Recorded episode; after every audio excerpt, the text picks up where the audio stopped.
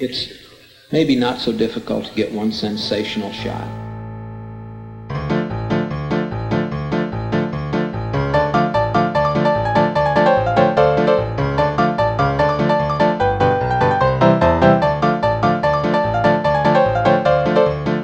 What is it, some kind of local trouble? You're listening to Local Trouble here on the One Sensational Shot Network. A special episode this week. Uh, we've got both James Taylor and Fletcher Walton, who you normally see on the Evening Glass and Electronic Labyrinth shows. And we're going to be talking about 20 years of The Phantom Menace. We did have very grand plans to do this early in the summer to actually chime with the anniversary. Initially, we thought we'd do it with the US release, which was in May, and then we missed that, so we thought, it's okay, we'll do it with the UK release, which was in June. We missed that. So uh, then we. At this point, we're going to do the home video release, which is next April. But we thought, no, we'll get it done we'll get it done for, uh, for, for, for now. So uh, at least we're in the 20 year window. You refer to the prophecy of the one who will bring balance to the force. You believe it's this boy? He can see things before they happen. He can help you. The force is unusually strong with him. He was meant to help you. Anakin! Tell him to take off! Will I ever see you again? What does your heart tell you? Are you sure about this? Trusting our fate to a boy we hardly know? Anakin Skywalker, meet Obi-Wan Kenobi. I sense much fear in you. The boy is dangerous. They all sense it. Why can't you? Fear is the path to the dark side. Fear leads to anger. Anger leads to hate. Hate leads to suffering.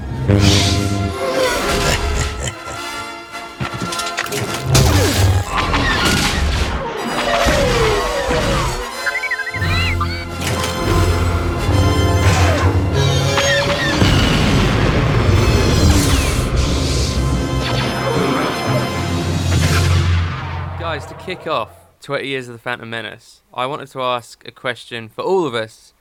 Where were you in 99? Ooh. Fletch, you go first. You're oldest. You might you might Um, remember. I'm also the least prepared. Um, 99, GCSE year, and uh, right, this is what I remember. I remember buying all three copies of Empire magazine with the different covers, Oh, nice. and I re- and I remember calling my then pal Toby Lee. This is a bloke I haven't seen in 14 years. Maybe 15 by now, actually. I think the last thing we did together was watch Garth Marenghi's Dark Place in 2004 when I got back from California. But I remember calling Toby Lee on the landline, and uh, I don't even know if he particularly needed this level of detail from me, although he was a Star Wars fanatic. But I was going through the review. I got and I said, Toby, here, here we go. Okay, I'm turning the pages now. It's a five. Oh no, hold on. Or was it a? F- this is the thing I can't even remember. Or was it a four? What And Empire this gave con- Phantom? Yeah, Mm, and the concerning thing is with Empire, with uh, Empire magazine, you can always, even then, I knew to knock off a what, knock off a star. Yeah. And if they'd given it four, then that probably, uh, that probably worried me. But This is I, I can't remember. seen it. This is before I'd seen it, yeah. And I, but um, when I went, when I got to the cinema, it, it wasn't. See, this is the thing with Phantom Menace. That wasn't the precise point when I realised. Hold on, I like films, not just Star Wars. Okay. But I'd been I'd been approaching that for a couple of years. I know that in '94, and even as late as '96 and '97, Star I was Star Wars first, and I also watched Goonies and Back to the Future, and knew a little bit about John Carpenter. And But by the Indiana time we Jones, I imagine, right? Oh yeah, yeah, Yeah, yeah. yeah. And um, I, that's a really good point because I think by 1999, I'd begun to understand that I preferred Indiana Jones, and so when when I was finally in the cinema, it still hit me, and I was as excited as I could have been for a film, but it didn't. I can't be so romantic as to say that uh, a journey had begun, and then when I saw the the crawl, and uh, you know felt the the swell in my chest, oh, the journey's over and now I can put that to bed and and and uh, put aside childish things. It was more like I'd I'd reached that point s- in in the two years interim. I knew it wasn't terrific. Yeah. Okay. While watching it first time, I knew it wasn't terrific, and and nevertheless, all the all the big bits were still big back then. The pod chase was big. Yeah. And d- d- um, the the Duel of the Fates is fantastic, and I I return to that just a couple of times a year. Just the score. And I can't. Yeah, well, yeah, both. But Oh, you, you yeah. can't knock it. I think it's one thing where you can, um, and again, as a cineast, you can point to that, and uh, I, it's not reasonable to it's not reasonable to negatively criticise that. It really is a, a top sequence. And I remember as well going in like uh, this is the other thing with Empire magazine. Their their access to the set was unfettered, and now that's been replicated every time a Marvel picture comes out. They have interviews with everybody involved. But Empire had I, I'm trying to remember the names now, but it wasn't just Brian Blessed. It wasn't just Ahmed Best. There was is it Oliver Ford Davies? Um, yeah, is he is he um, the governor? Is he yeah, he- he's just Oh, you must Yes, contact yeah. me. The death toll is catastrophic. That guy. yeah, he's he's some some old bloke. Empire spoke with him. Empire spoke with he Warwick also Davis. he's also in the first ever episode of Young Indiana Jones, uh, and, and this is a Yes. point I'm going to come to in a minute as Yeah. well. But yeah, yeah, yeah. Uh, Yeah. And um, uh, Greg Proops as well. They had a short interview with him, and some of these people they're saying, "What role do you play?" And they say, "Like I like a commentator. I don't know. I haven't seen it because I, I turned up and there was nothing there. There was no set. You know the thing. So um, Yeah. Empire's ent- Empire's anticipation for it was part of what stoked my anticipation.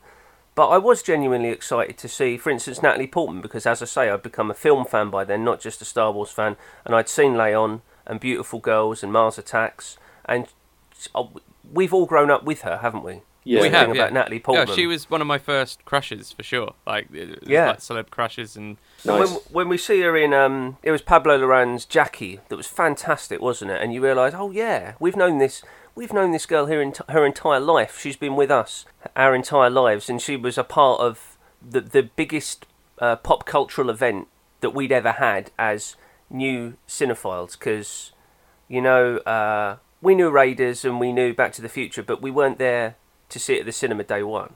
And that No, was the no. difference with, with Phantom Menace, where f- even more for you, Luke, and you, Taylor, I suppose, because you're four years younger. So yous were, yous were 12. 10, right? 12. Yeah. 12. Oh, yes. Uh, ve- very briefly, yeah. I mean, I I was young enough, and I've said this before actually on the very first ever episode of Local Trouble. I was young enough to um, just accept it, uh, and I, I was not quite at the point yet where, you know, Star Wars was was first for me at that point. That was still very much the truth, and and I just wanted to be enveloped in the whole world and the story that there was to tell. I was the guy that was reading the Alan Dean Foster novelization of the first movie, going through line by line that prologue which uh, outlines the fact that there was an emperor who um, was corrupted, you know, and the republic fell, and all of this stuff. I was so into just the um, the the the macro view of the galaxy, and, and finally to see that play out. I'd been buying Star Wars magazine, the official UK Star Wars magazine, for the preceding two years. Off the back of the special editions, where they were Hmm. drip feeding con- concept art of the Doug Chiang concept art of the Jedi Temple, so I was getting really prepped for the world that they were building, and I was getting really prepped for this world of you know high-end political uh, intrigue, uh, rather than necessarily just seeing the original Star Wars movie again, like having that a, a revamp of that, you know. Um, so I was getting really prepped for the whole thing i on that level, and for me, I just was excited to see how it all played out, and um, I I was at fever pitch to the point where I was pissing my parents off. My parents were really worried about me. Um, and I remember them taking me aside and trying to talk to me and stuff about how Star Wars isn't everything, Star Wars isn't the entire universe, uh, and and my whole life just revolved around it. Like every facet of my being revolved around Star Wars. Because Lucas was shrewd, as we know. He did the special editions in '97 um, to get it back into the public consciousness. You know, they were theatrical releases. That first um, uh, re-release of A New Hope made really decent money in January, um, and um, the merchandising push that was there, you know, for a film that was 20 years old is remarkable, and uh, I was I was just completely hooked, you know, and as far as I was concerned, I'd been I'd almost been an original trilogy um, fan for those years. You know, to, to, it was only looking back on it, it was only like three or four years, but at that point I was in kid time, right? So that felt like a lifetime. yeah. yeah. And then fin- finally, the prequels were coming along again to what felt like a lifetime of waiting, even though it had been a very short space of time. Uh, and yeah, I was just enveloped in that world, and it wasn't until. Um, so, so for every every criticism people had of it, I always had a response or a retort, and it wasn't until years later I really came to understand how executionally it the prequels are generally weaker films than the original three. However, and we can get into this in a moment. I've I, have i have always maintained that the criticisms, the very weak, uh, shallow criticisms people level at it, like too much CGI, etc., um, are not really the the problems uh, that, that they had. You know, it was more around um, just how the script went together and, and, and things like that. So, yeah, f- for me at the time, I was willing to if if Lucas had probably shat on a plate and called it Star Wars, I would have bought it. You know, it, would, it wouldn't have been a wouldn't have been a problem. And and I was fascinated. You know, the, the little threads that were there that were from that original prologue to the original Star Wars novelization. I could see them all on the screen. So for me, I'm like, he's just doing what he said he'd do. Like I don't understand what everyone's problem is. Mm. Um, so so there was that as well. But t- Taylor, I remember you you at the time as well. You know, you, you had an N64. You were one of the only guys I knew had an N64. You were into Racer, that that whole thing. oh, thing. Man, yeah, I was playing Racer before I saw the movie. But um, yeah, it, for me, it had been building since '97. My dad had procured some VHS copies of the films off a friend at work, and he'd been sort of leading me and my sisters through the trilogy, and we were just you know, riveted by this story and just couldn't get enough of it. So we just kept playing it and playing it and playing it and playing it until the tape kind of wore out, basically. And then I think he had to return them to his mate, like just beaten and bruised. These VHS tapes just completely wrecked. Um, but yeah, Phantom Menace was something completely different. We went to Aldborough Cinema. Um, my mum and sisters fell asleep, but me and my dad were just kind of gripped by the screen, basically. And I was just like, oh my god, it's here. Like, my Star Wars is here. And it was that feeling of ownership, which I think Phantom has always left me with. It's one of the films I still watch the most, actually, out of the saga. I still love putting it on, kicking back, and having a beer and just enjoying the whole festival of it. I just think it's a, you know, 20 years on, I still think it's a, a, a solid film in my collection that I enjoy watching. Maybe, maybe it has become nostalgic but I don't think we can underrate the role of Star Wars in childhood. And I think that's a massive thing that, you know, all fans need to consider actually is like, is it nostalgic for the kids who are growing up today? Will it be? Um, let's see. But um, in terms of criticism, obviously at the time I abs- I had none. I thought it was I thought it was excellent. My only criticism was that it finished, and I had to wait three years for the next thing. Um, but yeah, as as I've grown up, I, I do notice certain weak spots in it. Although, on the whole, I don't think it suffers as bad as say two, um, and certain points in three. I think it's a it's a childish romp. I, I you know it's uh, I, I, sort of dig it, but um, yeah, central character is a child. We shouldn't expect it not to have uh, immature elements. Exactly, you know, I, I, he's a little boy. I like how Lucas kind of modulates the humour necessarily towards the more childish for this first kind of outing into the universe, but then, yeah, balanced with the bureaucracy. I mean, like Luke was pulling on this this wider galaxy. I think people for for twenty five years, no, twenty years, wasn't it? Or after the first one, twenty two years. People have been pondering this larger world, and I think we got it, and we got it so plausibly as well. I, I, sort of, I kind of buy Phantom Menace in a lot of ways. I buy how that is the old Republic, and that's what it looked like, and that's how it behaved.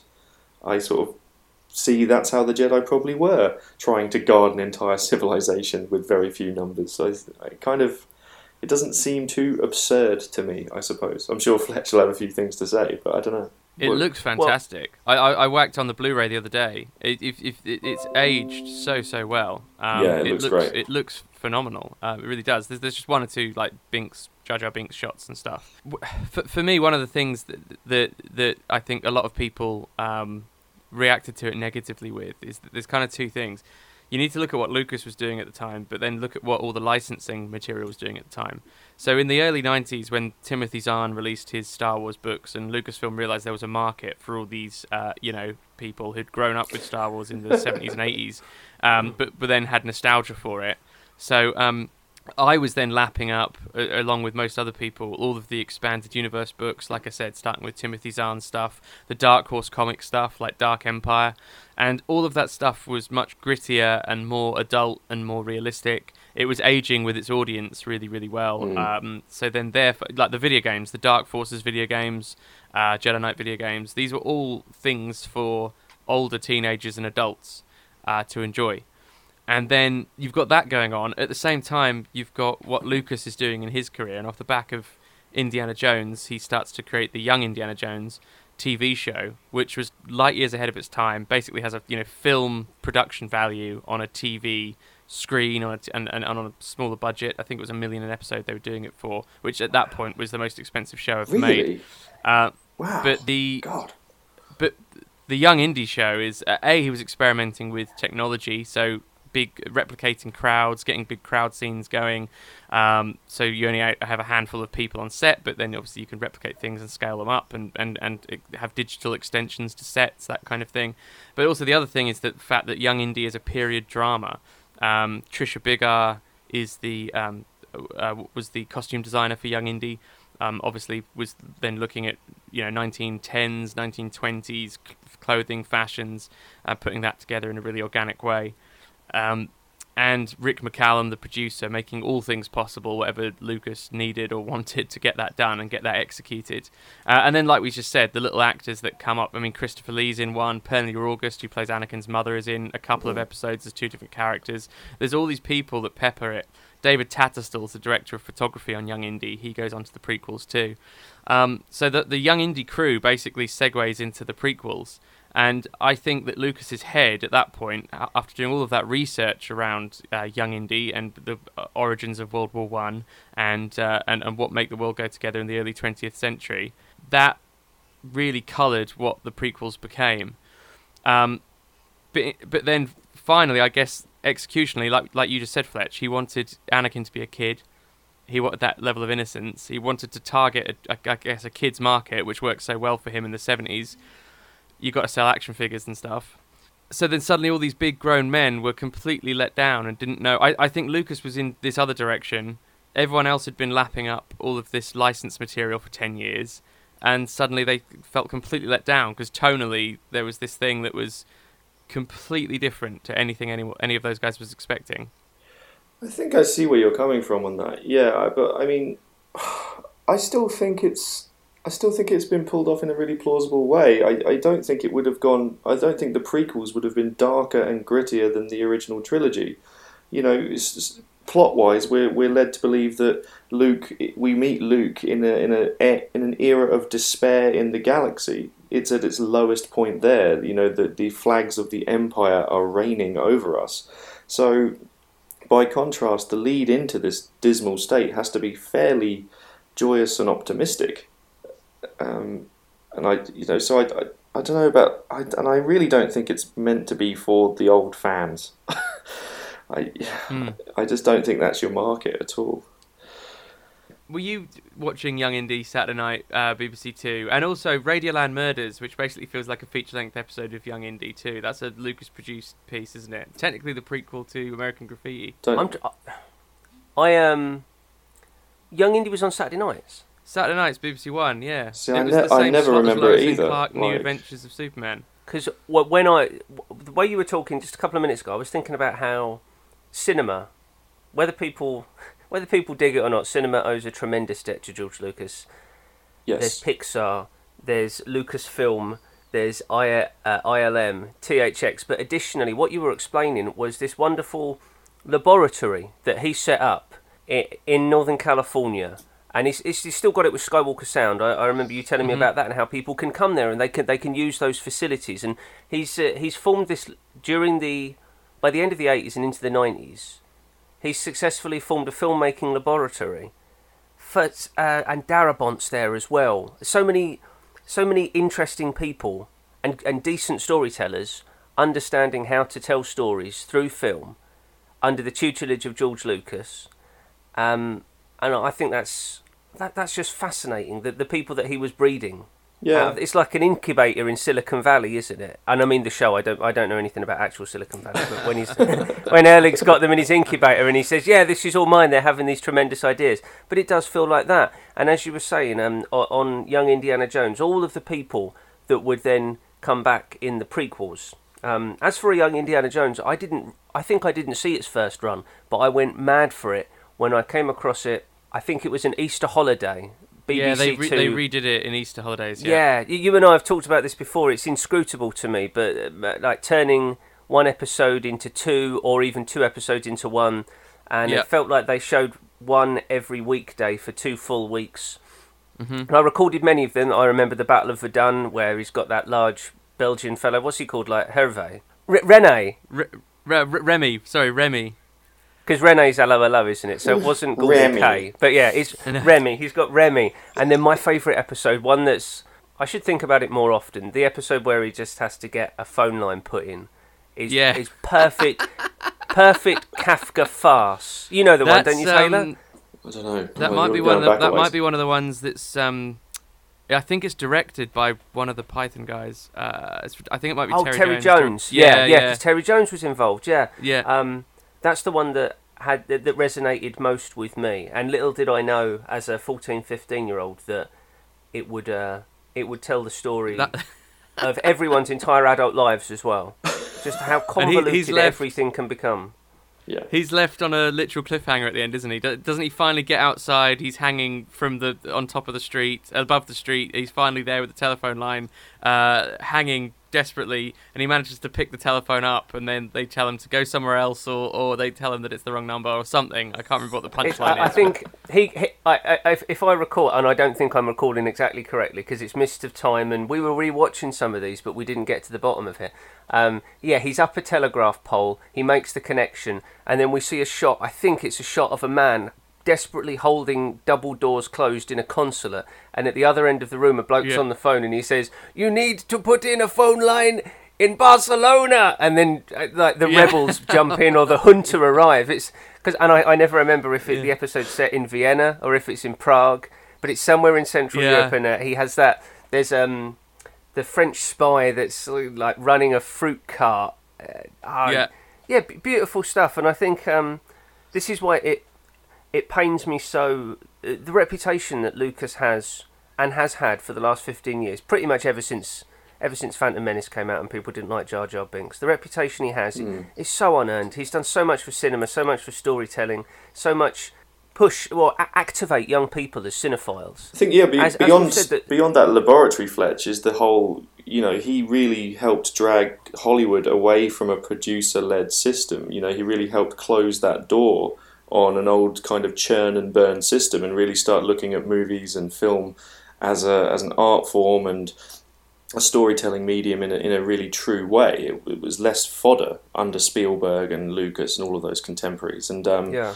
he never really gets thanked for that. You know, um, he just gets No, maligned. no. He just gets maligned for supposedly racist characters, and it's just kind of And it, if we want to be critical, you know, we should have a word with Coppola because it's Francis that kept telling him to write stuff, write, write, write. You must write your own material. Yeah. And quite reasonably, it Yeah. seems like George Lucas was saying, I find it really tough to write, and it's. it's Probably because I'm not a very good screenwriter, but Francis is saying no. Get back to that typewriter, yeah. and you can have wine once you've done a page. You know, I often Um, I often see the prequels as the last of that kind of real it, it fit, like independent feeling films.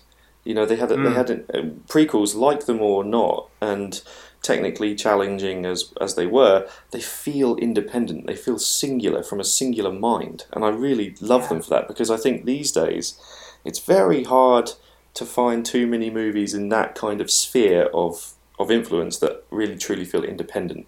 I saw Joker last night and I felt like that had a single voice, but this is the first time in a long time I've seen a, a movie that's sort of superheroes and villains and kind of big franchises that still has a a solid singular mind. Um, so yeah, I'll, I'll always return to the prequels for that, especially Phantom Menace.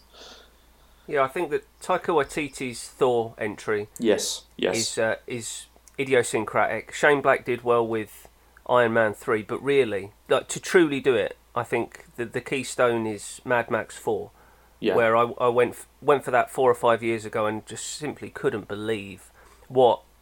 Uh, a main, what a, what a director could get away with in the mainstream. It was exactly as he'd done it in 1981, 82, and, and uh, 79 and 85. Mm. And yeah, I, I, I'm appalled, but I'm appalled at how, as as Lucas talked about, and Tony Wilson talks about it a lot as well. But uh, history moves in cycles and waves. Tony Wilson always thought everything was on a seven-year wave, yeah, and uh, currently, and so people praise Lucas for the entire '90s, and as is usually the case, uh, they. They, they were. Uh, he became an icon in his absence. Then when he returned, it was like Dad coming back, and you realise, oh wait a minute, he's not all that, and the, the backlash was far too pronounced in Yeah. one direction. And as we entered this sequel, as we entered this sequel trilogy, and as we've moved through it, it's still been the case that George Lucas is an idiot and he doesn't. Like, essentially, other people, his own fans, know his work better than he does, even though they're clearly not picking up on, as you've said, Taylor, that the individuality of the of the execution and the themes. Uh, they, you know, uh, but and yet every single good idea comes from him, and everything that people like in the new ones comes from him. And when it comes to the third one, when it comes to the first one, all they can think to do is Death Star. When it comes to the third one, they may bring back the Emperor. And I think, well, there's a disconnect here because you spent the last 20 years saying that this guy's no good and a deadbeat. Yeah. But you love Han Solo, Princess Leia, Chewbacca, the droids. Those are the only things that you can all agree on. And you want Lando Yeah. back. Well, and then well, in terms yeah. of anything else that's new, In terms of the individual voice, they I feel like they tried to do that a bit more with um, Rian Johnson's Last Jedi.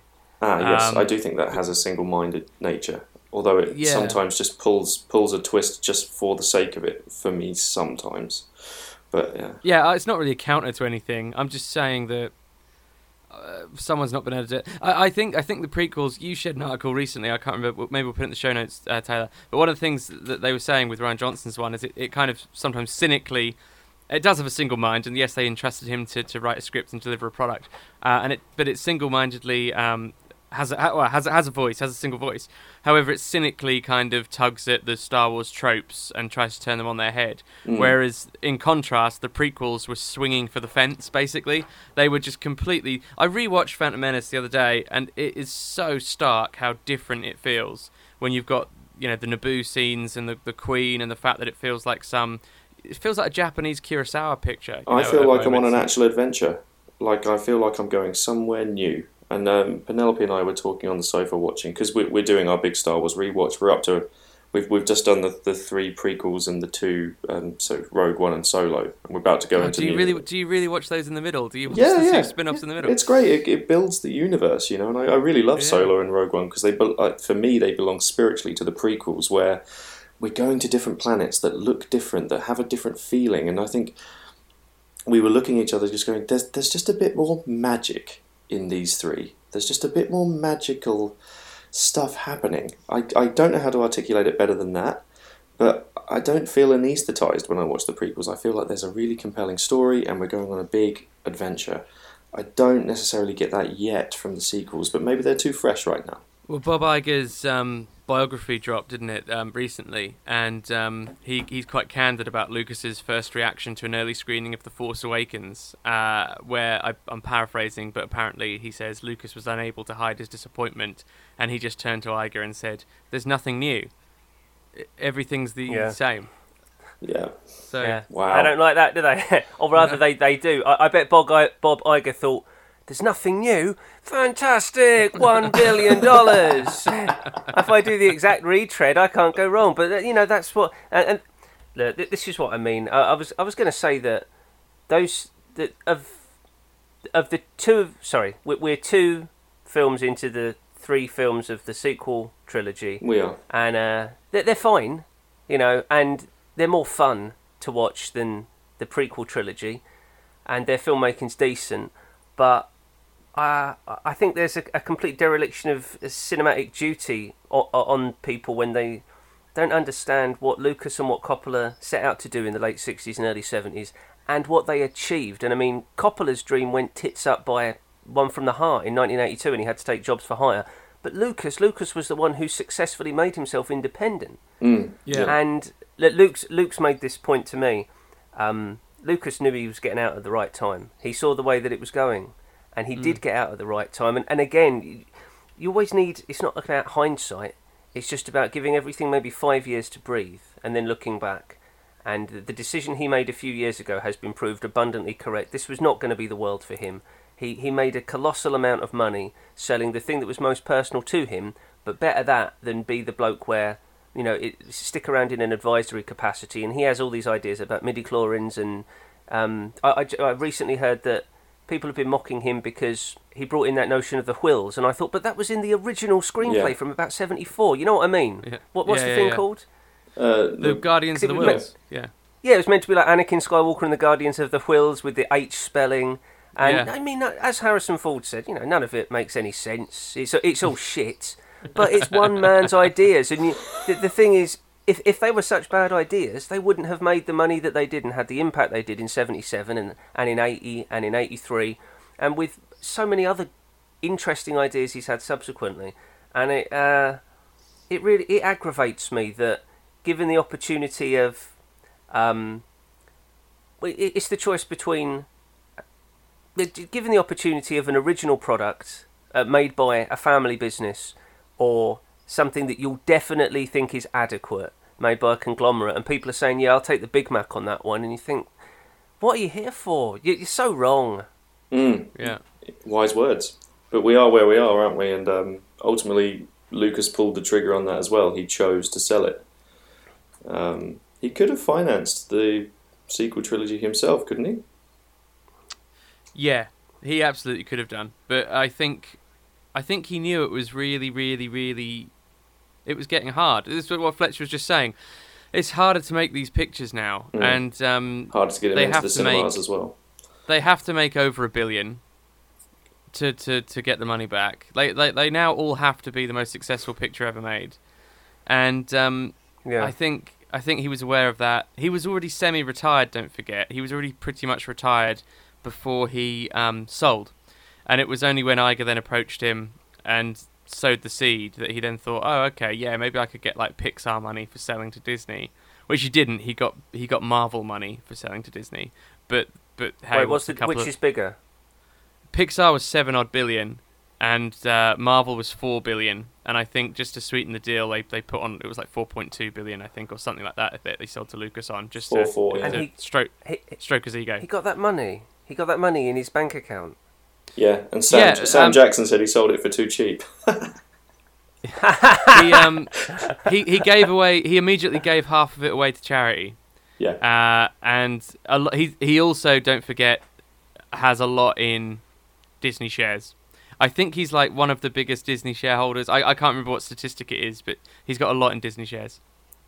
God, so ultimately, he still, he'll still he'll still profit off the back of all the all the Star Wars pictures that are coming out in that sense, and he'll still profit, like you said, in the like you were just alluding to, I think Fletch in, in the Pixar Pictures, which is the company like he helped to found, or at least yeah. he kind of he kind of incubated that a bit more. So like Disney, it, he's yeah. successfully sold the same thing twice. well done. One, one careful owner, Star Wars. like, yeah. um, I'm always a fan of trying to sort of see George Lucas's life through Star Wars and through what he's writing. I'm, I'm, I'm, a big I'm a big believer that the original trilogy is his own quest for independence. You know, to try and get out of that system, build the ranch. Hey, Marcia, me and you can be free now. Oh no, you've run off with the stained glass window bloke. That's a shame. Um, and I think I think that feeds directly into the prequel arc where he's like meant to be this kind of chosen one, this kind of master storyteller. You know, at the start of the 90s, he's kind of god to storytelling, and th- through that kind of prophecy, he sort of just loses it all. Now, I guess the question is, what's he telling us in Phantom Menace? Like before he really realised it's going south, because he, he had, there was no reason to believe that Phantom Menace was going to be poorly received. You know, he was doing everything that he thought was right. He was fleshing out his galaxy. He was giving us monsters, lightsabers, spaceships, action, you know, people in distress, blah, blah, blah, blah. He was doing everything by the book, basically, and having a lot of fun doing it. What's the message of Phantom Menace compared to the message of the prequel trilogy, if there is anything, about George Lucas's um, life? I I don't know about his life. I mean, thematically, Phantom Menace, I think, has has much stronger themes than the episode two and episode three as an individual piece. Phantom Menace stands alone as its own. It's a labour of love, isn't it? More than yeah, more than it feels like a labor of love. You can tell he started writing it in '94. Um, it had the longest writing process. There was actually a script. The other two pictures, he just basically worked with the art department, coming up with ideas and concepts, and then they would jazz riff a load of concept art, which would then feed into inspire him to write a few pages of dialogue. So episode two and three are made in completely different ways to mm. the first one, um, and I think that does show uh, in terms of the way it feels and looks and, and everything. Um, Phantom Menace, the themes, the main themes for me are about symbiosis, um, if, I, if I pronounce that correctly. So it's about the Naboo and the Gungans and how one race feels inferior to the other, and the other race looks down on the other. But then they realize, as Obi Wan says, what happens to one of you affects the other. You must understand this. Uh, and then it feeds into the midi the midi chlorians. Um, the, the whole idea that, that that they live within us for mutual advantage. They tell us the will of the Force. Which is what people forgot as well. They, th- they, everyone thought the midi chlorians were the Force. That wasn't what he was trying to say. What he was trying to say is they, the midi chlorians are these microscopic life forms that are Force sensitive. They tell us the will of the Force if we are prepared to listen to them and we both we both need each other to survive in that sense. Why does everyone Um, get so hot about midi chlorians? by the way? Like as an Because aside, it's like, reducing it to a science. Because it's reducing faith to a science. You know, it used to be trust your gut, turn your targeting computer off, turn the droid's been destroyed, trust your gut, and ev- you know you, you will succeed. And then it felt like he was reducing it more to whoever's got the highest, you know, blood count is is the one is the winner. I, I Um, never minded it. I, I never really understood the, the people like bashing that. I was just like, yeah, so what? It's like one line, you know, believe what you want. I mean, we have we have tons of scientific evidence in the world to refute things, but people still believe, you know, you know, cro- a crock of stuff. So, you know, leave it. I don't know. Anyway, sorry, carry on. I'm completely making this up, but I wonder on some level if he thought that um, we're in a more faithless world now, and people needed this more more of an explanation. Because it's very clear as well. The first time they're mentioned is on Tatooine when um, Qui Gon does the blood test and sends it to Obi Wan, and Obi Wan says. Uh, what- is it ten thousand? Not even Master Yoda has a midichlorian count that Over high. 20,000. Uh, Twenty thousand is it? And Qui Gon says no Jedi has. Uh, it, like to me, at that moment, I, I know they have the conversation later on Coruscant when he tells Anakin that these are living within us for mutual advantage. But that first moment on Tatooine, it almost feels to me like it really is a line of uh, dialogue just used to try and confirm very quickly. No, no, no. Anakin is definitely special. Just in case you were wondering, this is the dialogue that proves it. Yeah. Um, and that's it, that to me feels like a bit of a letdown because you don't need that. You don't you don't necessarily need that there, but uh, that's the. It's the reason it. I mean, where the idea came from, I don't know. But at that uh, earlier point in the movie, it just feels like it's there to kind of prove a point, really. For me, it's quite a neat and tidy way of saying chosen one, because otherwise, how do you sort of say he's the chosen one? Kind of, it does give you some sort of backup that he's, you know, strong with the force. At least I don't know. But then maybe the pod race can be proof of that. He's the only human that can do it. Blah blah blah. So yeah. Yeah, that's the, it's the only human that can do the pod race. Maybe there should have been a moment in Watto's shop where he sees Anakin, you know, something falls over and he sees Anakin, you know, but just th- through his will, he, he suspends it. I don't know. Now Hmm. here I am rewriting the movie, you know, I'm just as bad as everyone else now. Yeah. I think small things like that, like the midichlorians, that the um, put simply, the best work that Lucas ever does is in broad collaboration with a dozen other people. Symbiosis. When Luke and I, yeah, exactly, yeah, and when and when Luke Luke and I looked closely at American Graffiti a couple of years ago, and you realise that.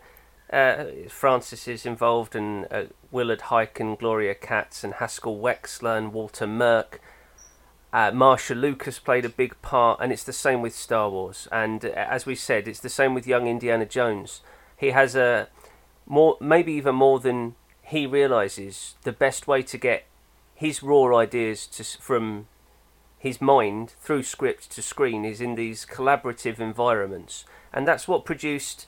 Uh, when he's um, when he's literally producing things like Latino, he's telling interesting stories, and when he does Red Tails, and many many of these films aren't particularly good, but it shows a desire to bring other people in with, with his own uh, with his own currency, quite literally as well. Bring other people in to tell the stories that they want to, and I think it's one of the problems with uh, with the prequel trilogy is that he was just out on his own there. As you say, Luke. Um, sorry, I, I can't remember which one if you said it, but he may have thought that in the 90s, and it was the case, that we were living in a more faithless world. And if there was a bloke who did nothing but make, but facilitate cinema for, for 15 years, in the middle of the 90s, when he sat at the ranch writing this new thing, uh, without necessarily any real interaction with what the, the day-to-day of 1995, it's entirely likely that he'd think, yeah, I need to, I need to justify that somehow. But he doesn't see enough people that can come to him and say, you don't need to, or you need to refine this, or this is a lovely first draft, George, but maybe we should give this to Lawrence Kasdan to, to dialogue wash it. There wasn't Yeah. really much. There wasn't as much Yeah. of that on Phantom Menace in particular, and he's always needed that. Ray, you know, Indiana Jones it, for George Lucas, in a way, he's like um, uh, a studio head from the 30s chomping a cigar yeah. where he says, "Serials are coming back." Guy with a hat uh, in a desert. There's a dame and um, maybe some Nazis. Yeah. Steve, see what you can do with that. I'll just I'll just sit here on the beach, you know, and yeah. that that yeah, that's what he's best at. Mm. And he did he was then when it came to Phantom Menace, he had to do everything, and I know he wants to do everything. And that again, this is I was I was extolling the virtues of the prequels earlier and how they're a singular vision, but at the same time, I don't I wouldn't have wanted him to direct the sequel trilogy no, because no, no. he's not a great director and he's not a good writer, and there's many things that he doesn't do well. However, I would rather ultimately I'd rather have three adequate to poor films by one bloke than three um, uh, studio tested adequate films by eight different uh, producers. Y- you know what I mean? Yeah, yeah, yeah. I, I don't need it. I don't need it. Um, what's crowdsourced? What's one of the funny things is that um, in I was going back through my Star Wars magazines from '97, and uh, there's actually a almost a press release in one of them that says that Lucas will direct the first one, the first prequel, and the next two are going to be directed by other people, and whether he became too much of a control freak and wanted to do it all himself anyway, or whether there was another element perhaps where I know, for example, Kasdan he, he, he asked him to come and write write them, and he didn't want to. By that point, he was directing and stuff, wasn't he? So he he he turned it down. That's it, yeah. Um, because I've, we've I've always wanted to get to the bottom of that. How much George stopped people collaborating with him, and how many people said no. Because it's sort of. Well, it's making it sad, isn't it? Yeah, I, I don't think quite people, sorrowful. I don't think people wanted to touch it by that point. It's yeah. really. I, have been re- reading J.W. Rinzler's Making of Return of the Jedi book, and it's really interesting because all of the people, these are contemporary accounts on the set, and everyone is saying this warts and all account. Everyone's talking about how George is a great collaborator. He never turns down a good idea. He always listens to everyone, and one of the best things about him as a producer is he brings out the best in everyone that's there. And there seems to be a slight difference between that and then 20 years later with Phantom Menace, when apparently he's calling all the shots and just telling everyone how it all works. Hmm. I, I don't So know what what, changed, and, and and I do wonder if some people Star Wars was so such a mighty undertaking, whether people just didn't want a part of it. You know, apparently Carrie Fisher ghost wrote Phantom Menace. That's the rumor. She she she did do a dialogue take on it. Um, and is it Jonathan Hayes? Hales? Hales? He did episode two. Yeah. Um, I don't know. There was Episode something, two, it, it wasn't I mean, enough. That, though, that was it? struggles the most out of all of them. Really, that's that's the the, the, the dialogue really reaches a, an all time low on that film. It's just not it's not very well considered. It is kind of like it's sort of like you know one notch above lorem ipsum, you know, like placeholder text. Um, I I really like the storyline though. I think it's great. I, you know, I don't think we're ever going to see romance between a man and a woman in an action adventure film ever again because everyone's allergic to it these days. It really makes me upset. I mean, we just don't even get any kind of love. we got one kiss in Last Jedi. That's probably it. Um, like, come on, guys. I'm a big shipper though, so you know, whatever. Ah, poor Georgie boy. But yeah, I mean, I so obviously he felt like he wanted to come out of semi-retirement to do this. How, how much pressure was there to do the prequels versus how much did he really think, oh, be a nice little earner? I think a bit, a lot of it was to be an earner. I, I'm Yeah. not. I, I don't mean that in a cynical way. He'd gone through the divorce in the early '80s. He wasn't shipping. I, I can imagine. I don't know anything about this, but I can imagine like an accountant sitting down and saying to him, "The Star Wars merch is selling again, George. You have to. You have to get more product out there. You have to sit down and write these films now." You Yeah. know, I, I can I can imagine a conversation like that with with a business advisor or whatever. In much the same way, when uh, I forgot, I've got all these concepts for seven, eight, and nine, a Han Solo spin-off, a Boba Fett spin-off. I've got all these concepts, and he, he hired my, uh, my you know um, uh, Michael Arndt, and he hired these people. They, suddenly, the art department was it kicked into gear to start um, Blue Sky Thinking on episode seven all this stuff you know that, that suddenly like uh, you know you, you need that to prove you know when you've got a business you need to prove you've got assets that are bankable you know you've got you you, you have something to sell um, so i think in much the same So- way gone Do you think, to an extent, and this isn't a criticism of Lucas, but do you think, to an extent, he made that up? in order to make this, in order to drive up the price of the sale. I love that. I love that. There's not, there's not, there's not a single fibre of my being that doubts that. That is 100%. I, I truly believe that's 100% what happened because that's what anybody would do. Yeah. That's what anybody does. And, and I'm not It- even saying that Iger discouraged it because I can imagine there being a, a conversation in which Iger says, "Well, if you had these many ideas, which is if if you're just sitting on this one intellectual property, essentially squatting in your own ideas and doing fuck all with it, uh, then we can give you this much money. But wink, wink, wink. If you had wink several other ideas, George, Yeah. you know about maybe the Slug Man and his friends, you know." And and the, the how about the teddy bears? What have they been up to? They had the caravan, and then there was the war. What are they doing?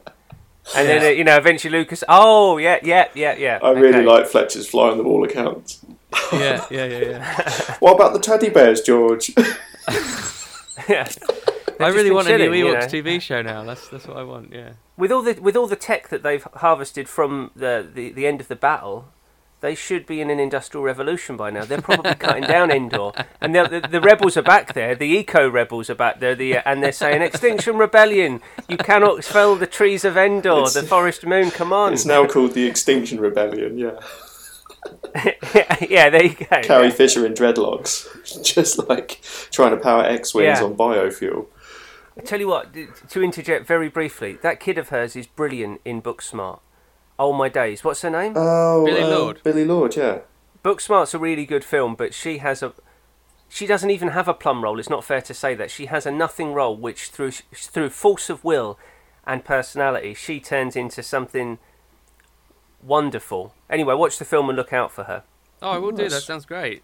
She, I, Yeah. I I was surprised. I got to the end and I realised, oh yeah, that's Carrie's kid. Dang. she plays Connix, doesn't she, in the new ones? Yes, yes. Yes, she doesn't get Yeah, a lot of yeah. lines. Yeah, I think she's better than they think she is. Actually, I mean, I know that they were considering her for Rey, and I think they went in the right direction in the end. But um, But I didn't Yeah. even know that. Were they really? I think she may have auditioned for Rey. I don't know. fr- A friend of the show, um, Stephen Douglas, really disagrees with the casting of Daisy Ridley. But I mean, I think for the most part, she's. Does she she's- really? she- What's yeah, his rationale for that? He finds her very wooden. Yeah, I know. I know she- Abrams had to take her to one side on day one of filming and uh, give her a talking to around that, like wooden delivery. Yeah. Um, yeah. I don't know. I don't. I don't mind a kind of a, a shaky lead in Star Wars. I think it kind of characterizes the saga in a way. You always have a slightly shaky lead actor, and um, I had, for me that helps it bring it into that kind of B movie esque kind of feel, that kind of caper, kind of TV feel. But um, uh, yeah, I for think Ridley's onto a bit of a loser to begin with because Adam Driver is truly the most exciting young male actor working. yes, And yeah. even before he got the Star Wars gig, he'd already worked with the Coen brothers uh, and Clint Eastwood, and subsequently he's worked with Martin Scorsese. I think he's has he worked I- with I Woody do- Allen? I feel like he has worked with Woody Yeah, Allen. I- I feel he's like done he everybody yeah. already. I like Adam. I, I have a lot of problems with the sequels shoehorning in celebrities here, there, and everywhere. I feel like it constantly takes me out of the film. Um, knowing Gwendoline Christie's behind the chrome hat really, really annoys me. And I just, you know, I, I, I welcome Lucas's old way of just casting good people, solid actors from who no one really knows too much about, so we can actually invest in this story. Um, Yeah. Maybe that's why Phantom does work so well. You know, you, you are in that movie. You're not being pulled out of it by every celebrity that goes here, there, or everywhere. You know, Natalie was relatively unknown enough at that time that we could be in the film. I mean, Liam Neeson maybe could pull you out, and, you and Ewan McGregor, but th- those guys are such good actors in that film. And obviously, uh, Palpatine's always excellent as well, Ian McDiarmid. I like that casting. I like that. I- I've got this feeling, but I've, I have a theory that Scorsese, Lucas, and Spielberg brief each other on actors and clear them with one another. Mm. Because Neeson worked with Lucas on episode one, then did Gangs of New York with Scorsese, and He'd already done Schindler's Um, List before that as well. Yeah. and Schindler's List with Spielberg, yeah, and then Yeah. came back for Silence with Scorsese as well. And I feel that there's a little bit of trading between them. Um, there's other instances of it as well, although I'm afraid at uh, 20 past 10 on a Sunday morning, they're not coming to mind. I um, But um, I, I liked as well that in going back briefly to Force Awakens, I like that Max von Sydow turns up at the very beginning. oh, Lor San Tekka. That felt like a conti- yeah. that, you that like, felt you, do a you like that they kill him off of- within two seconds? but it, it it felt like that casting felt like a continuation of Alec Guinness and Peter Cushing. Yeah, Yeah. it did feel in that realm, didn't it? Of of bringing And a, a, Christopher a really. Yeah, exactly. Yeah, exactly. Um, I think von Sydow is probably a better actor than all of them, but to have a, a link back. I mean, this bloke's been acting since the fifties. To have Yeah. a link back to that, I, I really like that. And I, I picking up on what Yusuf said about the difference between Phantom Menace and the new ones. That I like that Phantom Menace has British character actors in. Celia Imrie's in there, and Ralph Brown. Ralph Brown, Danny the dealer from Withnail and I, and he's in Wayne's World 2 as well, isn't he? When they, mm. they go to get him to put everything up. Every cast member on Phantom Menace from from the British pool or the Irish pool, I think, is on point. I can't really fault their performances Yeah. from Blessed to Keira Knightley, you know, to, to Ewan McGregor and Liam Neeson. I think I think they're all excellent, and I, I think you know the thing about the prequels that really did carry the scenes through was just the titanic theatrical kind of skill set that the British actors brought to that party. And if there is anything to be believed in those crazy scenes, it is it is the, the quality of that acting. Um, I, I maybe Hayden was uh, an incorrect choice for two and three in the end. Maybe it would have benefited from someone with a bit of more of a theatrical bent, but actually I think that would have it maybe would have sapped the innocence of the character slightly, um, and and also his, cheesiness. But yeah, I, I don't know. Phantom Menace cast is, not, not they didn't go wrong too badly on the on the casting at all. Uh, I, I like it. It's a shame because I think, as I said, we drivers drivers an astonishing talent. Uh, four films with Baumbach already, and I think if prequels were being cast today, or rather, if the prequels had been cast as this sequel trilogy had been cast, you might get Jake Gyllenhaal for episodes two and three as Anakin. Mm. But at the same time, you've got a. I don't. Uh, Luke's touched on this. I'm not sure how cool a prospect Star Wars was off the back of Phantom Menace, and even going into Phantom Menace. I don't know how many hip young gunslingers would have been interested uh, committing to two or three films. I mean, McGregor was a was a coup, as it is. I know his um his uncle's Denis Lawson, but Yeah. He now he he was he was honestly hip. He was um this is a bloke who got his willy out in every film he made. the bloke in Trainspotting. It's no, it's, it's true. I mean, Yeah, he's, yeah, he's yeah. kind of gone legit. But there was Pillow Book and uh, Blue Juice, and yeah, he was uh, he was almost like um a Jack the Lad from '60s British New Wave. He's always Yeah. always had his kit off, Yeah. and so bringing getting him and getting Liam Neeson was um was decisive. But yeah, I. My theory with um, m- my theory with McGregor, and I, it might not quite work out timeline wise, but um, I always think he had that falling out with Danny Boyle after Trainspotting, and Boyle went massive Hollywood and started making The Beach with DiCaprio, and McGreg- yeah, McGregor was yeah. pissed off, and I always wonder if that was a factor in McGregor saying "fuck it, I'll do Star Wars." Yeah, because he, he was very publicly kind of like laughing at the names of the episode titles along the run, and he's quite he's quite accepting of the, the sort of adoration That's- he's that- received for his role in those films. That's because he knows the uh, the big Netflix style money's coming in now for the new. Obi Wan TV show, uh, and he's going to get to. Do- they've even let, they've even sweetened that deal because he um he uh, they're allowing him to direct some episodes, which is every actor's dream, right? You know, a lot of actors' dreams is, is to start start directing. And I always think it's funny when you let an actor direct an episode of a TV show because they by that point the crew is so set up and everything's so there.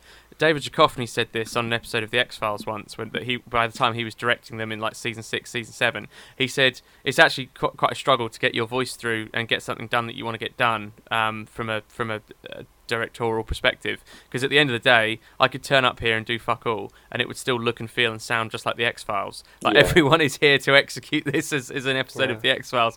Um, so it's like a kitchen yeah. that's been doing the same menu for like ten years. I mean, you know, you just you're always going to get Yeah. it. It's fine. I, lo- I love seeing um, actors' names on uh, directional credits on like my old uh, like '90s DVDs of shows and stuff. I didn't know he was directing some of the new Obi Wan episodes. That's going to shoot next year, right? I believe so. Yeah. It's going to be interesting because it, it sheds a new light on um, Phantom Menace and the prequels. It sort of it brings that world back to life a little bit, doesn't it? And sort of sutures the So- gap. To wrap up, I wanted to talk for a few minutes about like the legacy of the Phantom Menace and has it aged well? And that there's that's kind of twofold, isn't it? It, it is has the film itself aged well, and it's w- what is the lasting legacy of it? And the fact that there is clearly a market and a fan base ready to accept uh, an Ewan McGregor direct-to-TV streaming Obi-Wan Kenobi series is surely testament to the fact that it's a well-loved. Yeah, it's a great film. movie. It's it looks it still looks amazing. I'm still astounded at how brilliant it looks. But then I'm always astounded at how good the original trilogy looks. You know, Lucas has such an attention to detail on VFX and all of this sort of stuff. He really is passionate about that kind of stuff, and so it's no surprise it still looks amazing. I think the set pieces are still some of the best in the entire saga. I think the pod race scene, the sound design of that scene alone is like a university course in sound design you know just those few minutes you can play that to to undergrads at like sound design school and go this is this is the pinnacle. This is what you're going for. Every pod race uh, has its own character. I love that. They're all different classic cars, like souped up. the lightsaber battle i mean And- like the way obi-wan comes out of that like ray shield door like those few five seconds of lightsaber play i, I don't know. I mean that's insane. I still get tingles watching that i'm just like god yeah star wars let's go like it's just And if we think about what if we think about what those films are and and what Star Wars is, men are fighting with swords. Yeah. That's not that's not popular. That's not uh that wasn't a cultural touchstone in Western cinema until Lucas imported it from Kurosawa. Yep. He came up, you know, he came up with that. And when people like lightsaber battles now in the sequel trilogy, it's because it was Lucas's idea. It's not because it's it's not because uh, Fast and Furious Seven had people fighting with katana swords, and now that's back in vogue. It's the ideas of this one guy, and and the the, the pod race. Why the hell is that in that movie? Formula It's One because in he Star likes Wars, yeah. racing. Yeah. Yeah, it's because it, that was Lucas's interest. He was it just like uh, Toad in American Graffiti and um, uh, John Milner, or is it James Yeah. Milner? No, he plays for Liverpool. John Milner. Yeah, John Milner. Th- those were that those were Lucas's interests, and it's a fantastic sequence in Phantom Menace, and it's because it's the the genuine uh, proclivity and interest of one bloke who thought, oh, I've always wanted to put this on screen, and I haven't yet had the opportunity. This is why we had the speeder bikes. It's a similar in Jedi. It's a similar concept, and it's because one bloke liked a thing and he expressed his interest in it in cinema. And these these are the things that I when I think about what I like about the prequel, it's those things. It's the singular expression of a bloke. Yeah. It's not always entirely. In fact, it's often not successful. Sometimes it is successful, uh, but I, would I'd, I'd rather have that than, as I've said, uh, Homogenised a- a- cinema, Yeah, yeah. A, a crowd-sourced notion of what should and what shouldn't be. Yeah, it has a it has a personality. Phantom Menace. It really has a personality. It has a feel. Yeah, yeah. And it has a and it has a great delivery of it. I, you know, I I come away from that film feeling, you know, nourished and like I've been entertained for two hours. I, I feel really good about it. You know, I don't necessarily want to jump straight into two. I just feel cool. Um, I know it's a I know it's a boring point to make, but at the time, the expectations, and this this point been made many many times. The expectations were just such that this was the first new of the new Star Wars films. They're coming out every year now, so like it, you know, it's, it's it's very average. Um, you know, we're all used to a new Star Wars film coming out. It doesn't have that same um, sense of majesty. Uh, but it was quite mo- it's quite telling that a you're on a hiding to nothing in terms of your uh, um, level of expectations the fan base have at the time.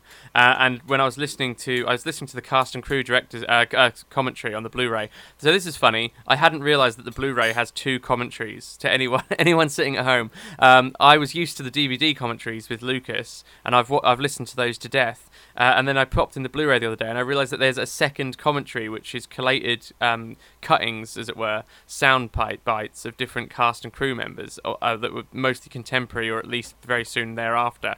Now, one of the first people to speak on Phantom Menace is Ben Burtt. He talks about how it was really funny that about two weeks before Phantom Menace came out, there was some early test screenings for studio execs. Everyone was panicked and worried because there was this whole thing going on about how the orchestra at the beginning didn't sound exciting enough. Now, of course, the orchestra for the Phantom Menace was recorded in higher fidelity. It was a it was a high, you know, better quality recording than it had ever been before because this was recorded in 98, 99. However, uh, and also frame by frame, there was the same amount amount of frames between the Fox logo and the Lucasfilm logo to the crawl. Everything was identical in that sense.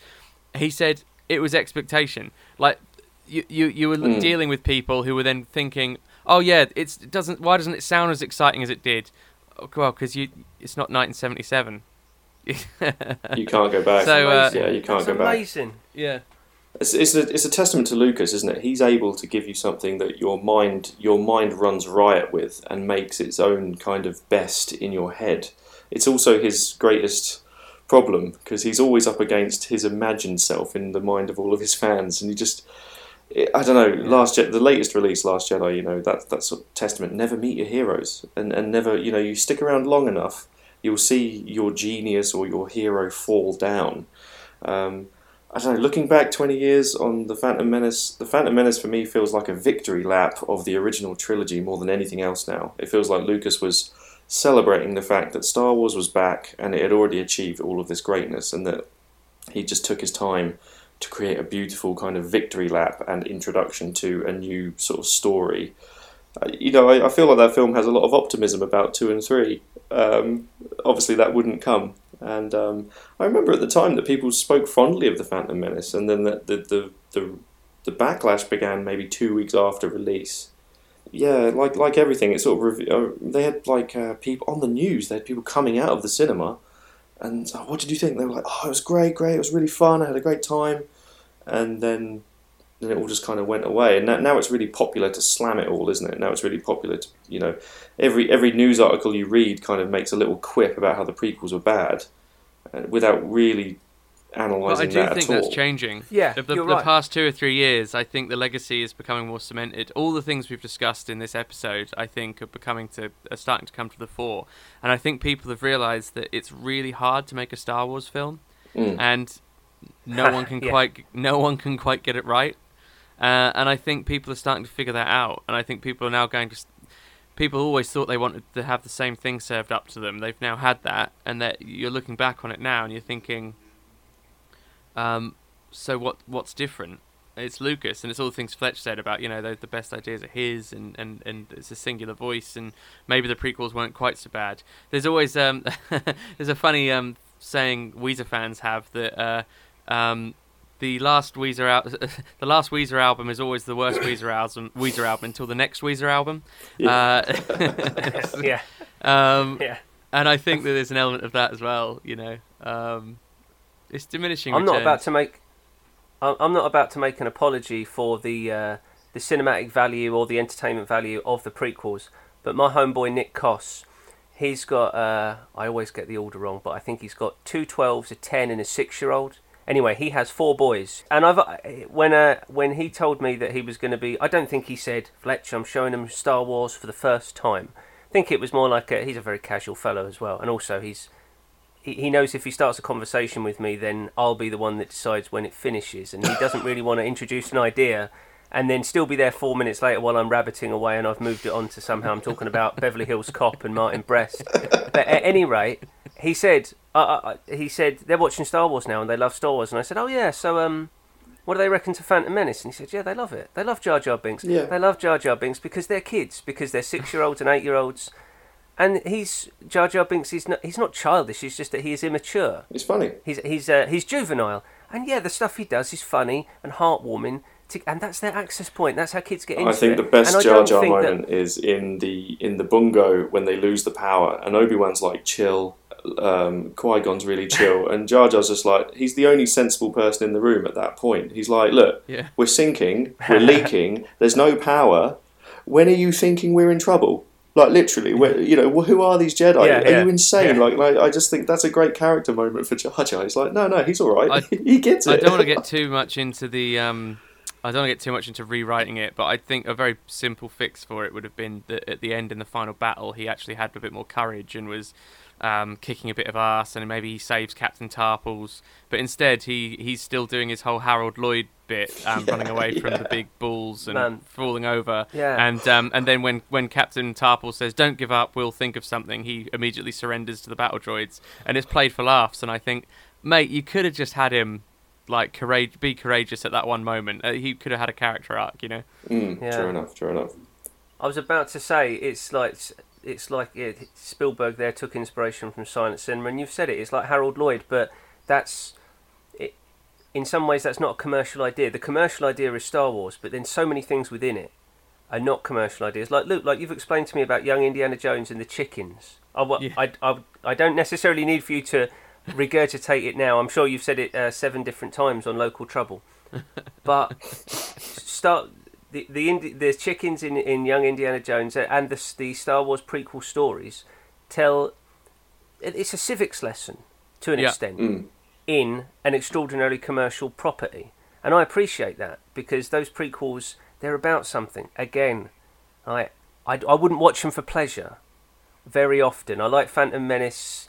The other two I'm not so sure about, and it's very rare that I choose to watch those films for pleasure. But they're saying something. They're saying a lot more than I feel the sequel trilogy is. And I know we're not knocking the sequel trilogy, but for instance, Rogue One, fantastic. I think it's the second best Star Wars film ever. They're out there. They can be made. Modern Star Wars pictures can be brilliant. Mm. I loved Rogue One. It was, and it wasn't about.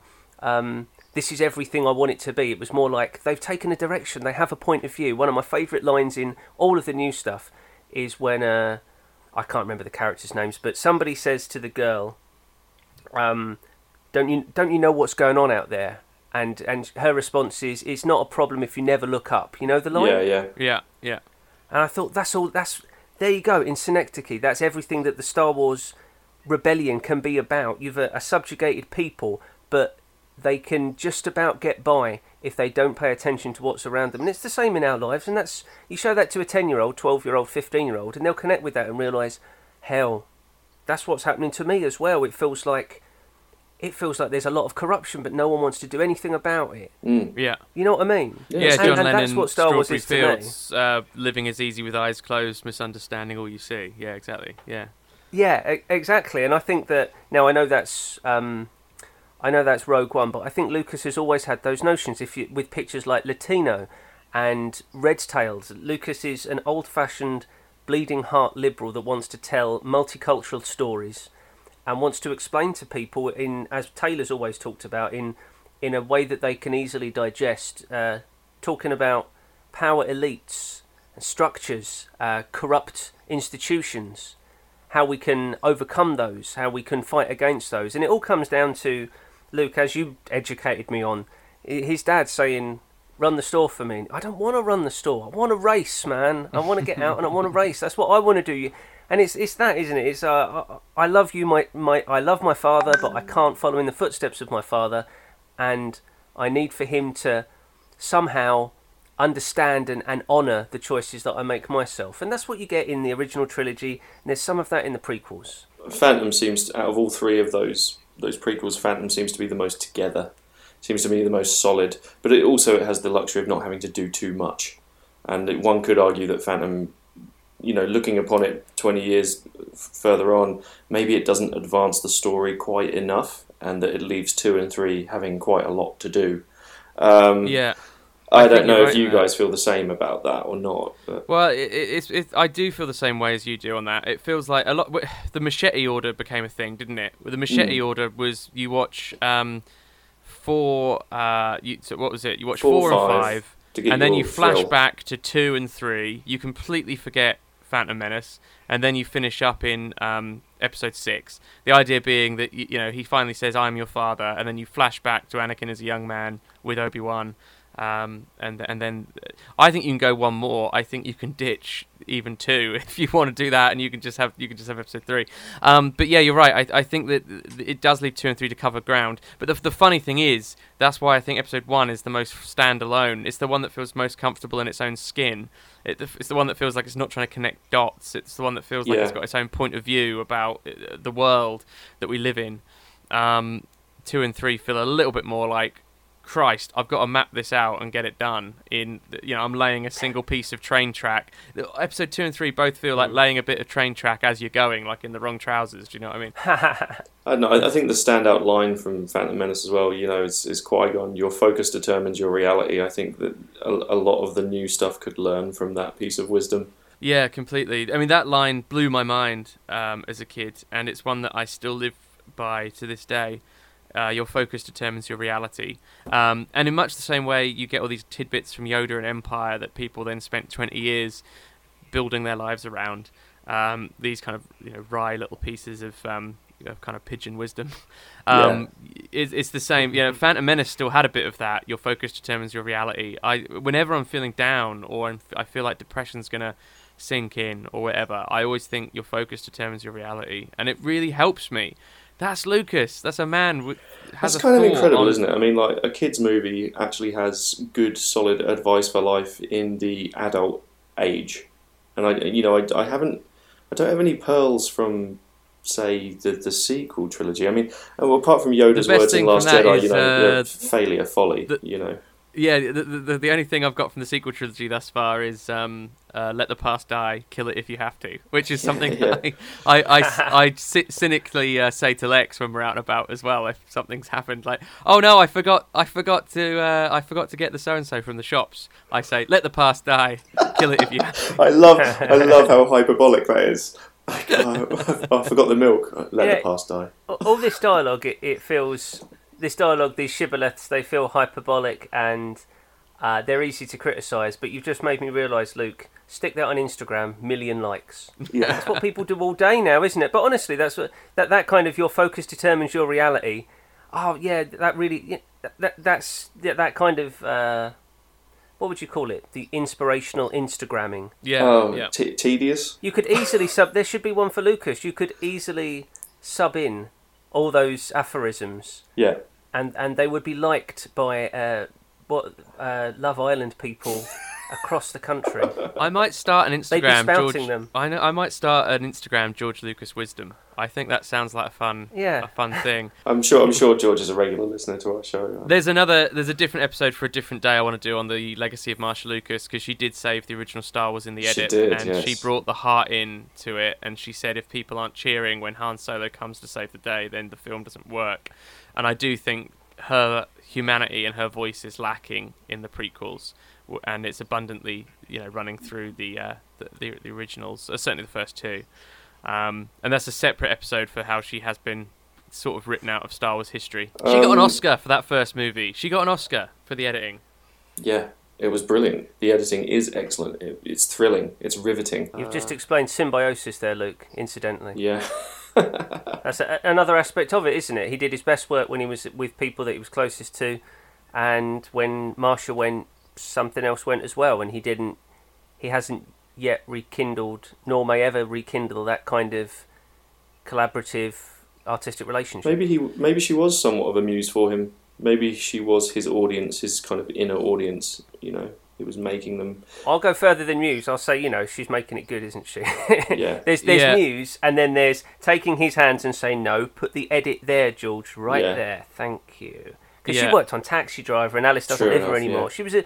It The is- you're- conversation. You're right, Luke, and that. Yeah, exactly. There, there does need to be more said. There does need to be an episode dedicated to her and her, uh, her part in everything that we love needs to be highlighted greater. Because I don't.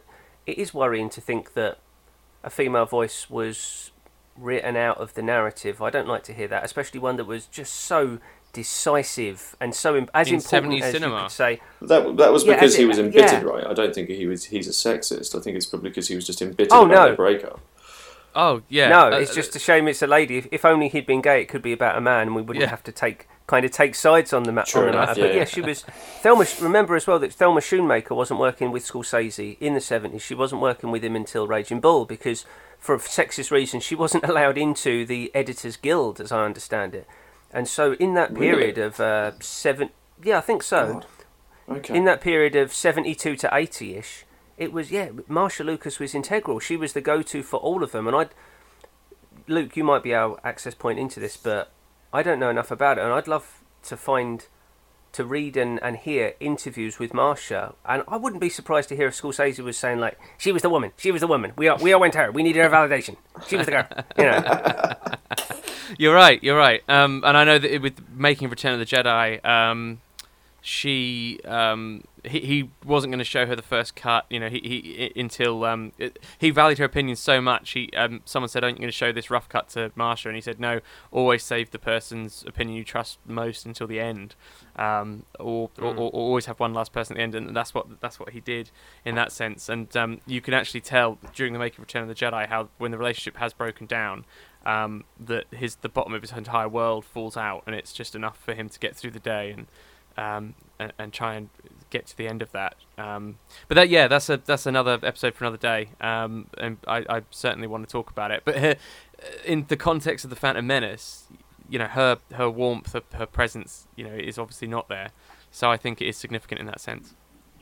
I think the score stands up. I think you know, twenty years on. I haven't even spoken about the score actually. I was trying to wrap up with the score 'Cause It's I was- I was like just, one of um, my favourite Star Wars scores. I'm just trying to think of like the the end, the ending of it, and then you know that little tidbit that the Emperor's theme is played in a major key as kind of Yeah. like a like a little There's nod victory to the yeah, like a nod to the audience that you know um, the Emperor's kind of scored his first point, or the Phantom Menace has really scored his first point. But Exactly. yeah, definitely one of the best scores out there. Um, There's some really cool Anakin's diege- theme. We have Anakin's oh yeah, the diegetic Yeah, music's yeah. really good. The in-universe music, uh, which is the fancy word, isn't it? Diegetic. Yeah, there's um there's a there's a really weird track, the uh, Mos Espa Street Singer, and you can hear it very very briefly during the pod race uh, in the extreme background of the mix. Um, but it's a whole like one and a half minute track, um, which is obviously this busker who.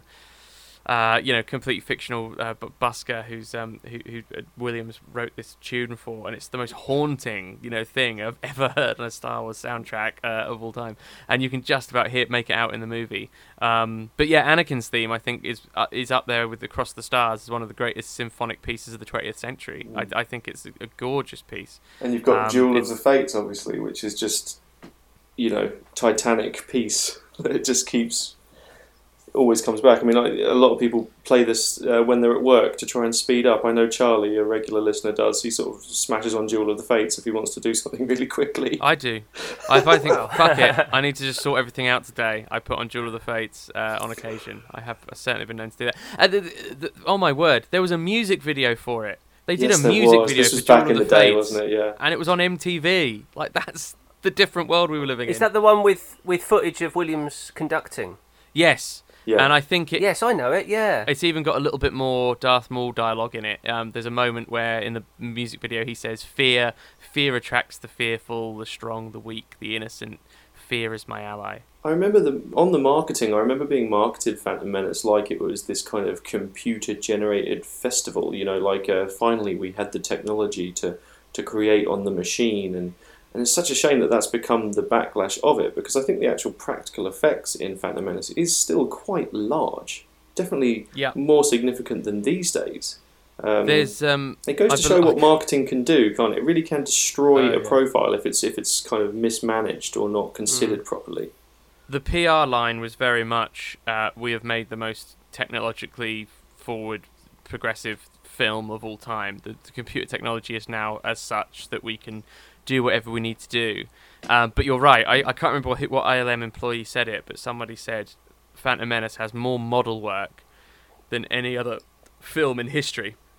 Um, and there's so many models, and you know the, the waterfalls in Theed are just salt uh, being photographed, dropping 12 feet and then slowed down, and Ah. yeah, th- there's so many. th- It's every trick of the movie trade. But you're right, Taylor. I think the the PR line was this: let's push the digital element, and as a result, there was then a direct backlash to that, which is a real real shame.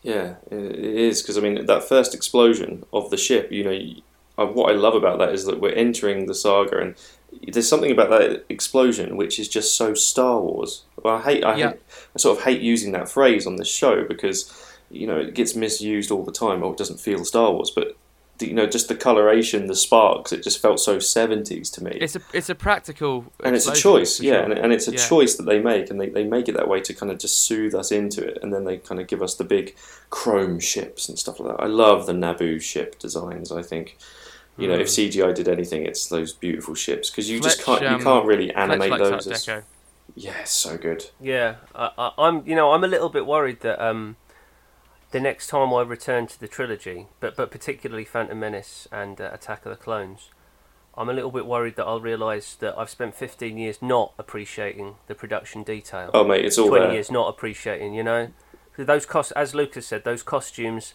but that the the set design and the, the essentially the entire world that's created with the production design and the influences it's drawing on.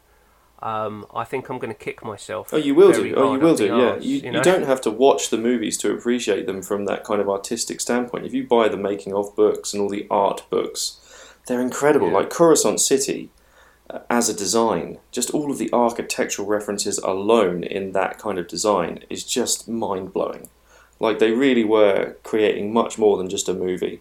They were they were building a universe, and I you know just all the references. I love the costumes.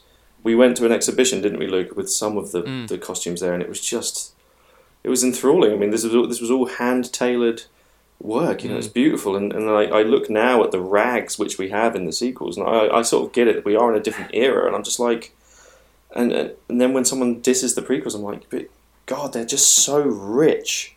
They're so Yeah, they rich with just beauty and. Um, Uh, God, are Phantom, people more Phantom Menace on mute is worth it. You know. Yeah. One of the um, I haven't even mentioned, but I should say, uh, I should say for the listeners that I'm not the Star Wars super fan that uh, Luke and Taylor are is. I, I I don't want people to think that I presume that everything original is good and everything over the last five years has been whack. As I said, I think Rogue One is a tremendous achievement, especially working within the confines, within the relative confines of that studio system.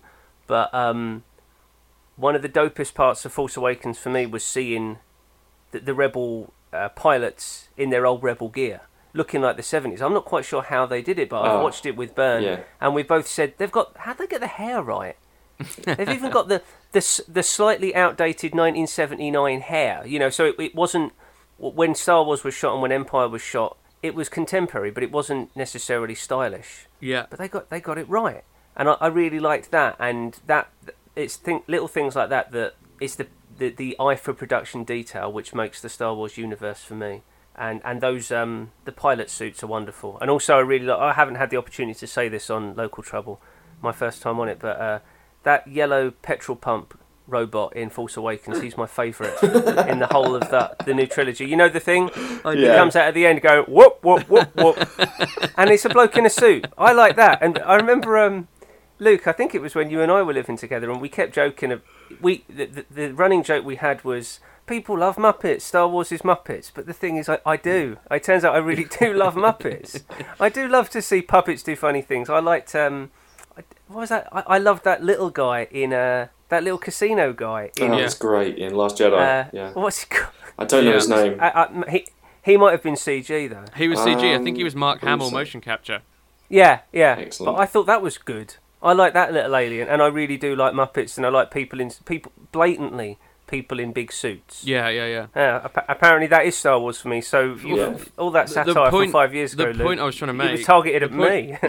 The point I was trying to make is that things are circular and things do move in seven year cycles because at the time of Yeah. Return of the Jedi, so going back to Clerks in the early 90s, you know, they talk about which do you like better, Star Wars or Empire Strikes Back. Empire had the better ending. And at that point, Empire wasn't necessarily seen as the better of the sequels. And he and he and he to justify it, he says all Jedi had was a bunch of Muppets. At the time, people thought that, that Jabba's palace was this big cash in to create a load of action figures. Why are there so many bloody Muppets? You know, instead of human character, the expense of you know human characters, human drama. Um, actors were bemoaning it on set that you're the least per- important thing on the whole set because everyone has to, you know, the Yeah. 18 people that are required to make, operate Jabba need to be in place and everything needs to be there. Um, so when Jedi came out, everyone was saying there's too much emphasis on Muppets. This is getting silly. Because if you look back at Empire, there's hardly any aliens in it at all. So with Je- Yeah, with Jedi, um, uh, people are saying it's getting silly. My my point is that people have forgotten that now, and now everyone's like, the problem is the CG. Uh, so make everyone Muppets again, and and and then the, but then Yeah, someone just has another problem with it. So And I, when I watch, uh, when I watch, because Jedi was my access point for the entire Star Wars universe. I watched that first, then Empire. And I didn't see Star Wars. I didn't see A New Hope until I was eleven or twelve years old. I, I think it had just been off television for a few years, Mm. and I, um, and what I genuinely enjoy about that puppet aspect is it's it's. Uh, it's both funny and fun. I'm not trying to undermine it, but I don't want people to think it's because I imagine the tremendous backstory of Dannik Jerriko or Ephant Mon or the Yak Face guy or Reese. I've got all those figures, not Dannik Jerriko, admittedly, but I just see them moving around and I think they look fun. And I think about if I go outside of the movie, I think about how you know a, a, a mask was set and molded. And people have to put it on, and they're having a shit time. But then they're on screen, and they look like a funny alien man. It's just like the gas pump bloke. It's it's cool. just funny to see at the edges. That's something that Lucas has done well, and that's something that they, they continue to do pretty well with the with the um, current trilogy. Is Yeah. It- it's it, it's the canvas is painted to the edges, and there's stuff happening And I when it's when it's Muppets and puppets, all the all the better. I do. I, I miss. I miss Yoda being a puppet in Phantom Menace. I have to say that is one of the things I miss about that movie. Is that I wish they had kept Yoda as a puppet in at least Episode One, because it just that puppet and Frank Oz and the team who create that thing. It's just Have they retconned that and yeah. have they gone back and CG'd They digitized it. Oh my days! I know it's a shame. It's a shame because the first cut. It, Why bother? Exactly. Um, it was better with the puppet, but he was looking for. He was looking to uh, you know see how far he could push the tech, and uh, you know we, we always have to cast our mind back twenty years and see what the current state of CG was at that time. We didn't know the limit. You know, Uncanny Valley. It wasn't really being said very often. They didn't know that there was a revulsion point to this technology. If they pushed and pushed and pushed, theoretically they would have crossed to the other side where you couldn't tell. Uh, we now know that that's probably not Yeah. possible. Um, not currently, anyway. Um, Yeah.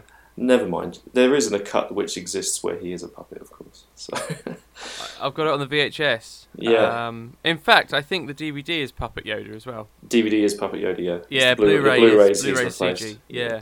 I think one thing to to keep in mind with Lucas, um, this is a fairly broad assessment, but first one through the bush always gets a little bloody. And what he did with Jar Jar Binks, no one was fucking complaining two, three years later when Gollum came out.